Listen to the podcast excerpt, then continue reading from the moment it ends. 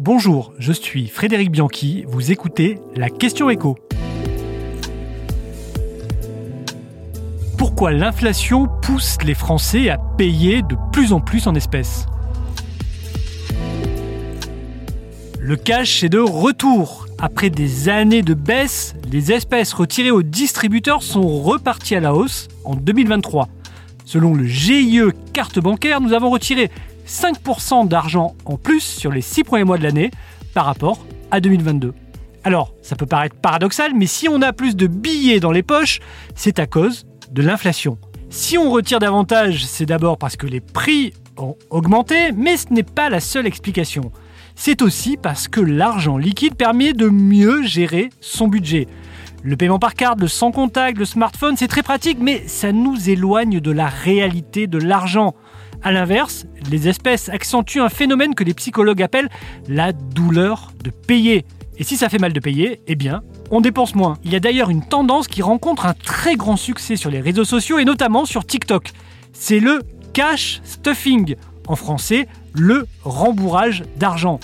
Déjà plus de 1 milliard de vidéos sont disponibles sur ce thème-là sur TikTok. L'idée c'est de bourrer des enveloppes de billets chaque mois une pour l'alimentaire, une pour les loisirs, une pour les restos, et de ne pas dépenser davantage.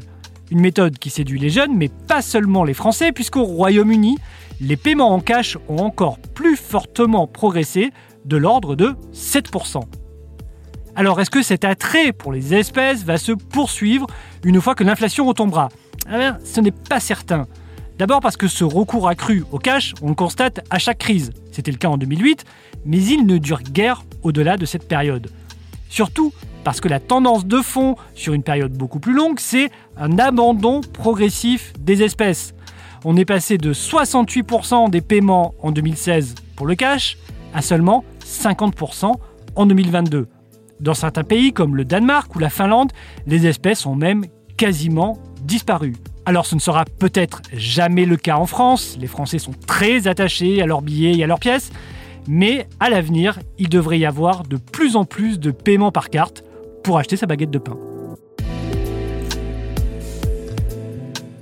Vous venez d'écouter la question écho, le podcast quotidien pour répondre à toutes les questions que vous vous posez sur l'actualité économique.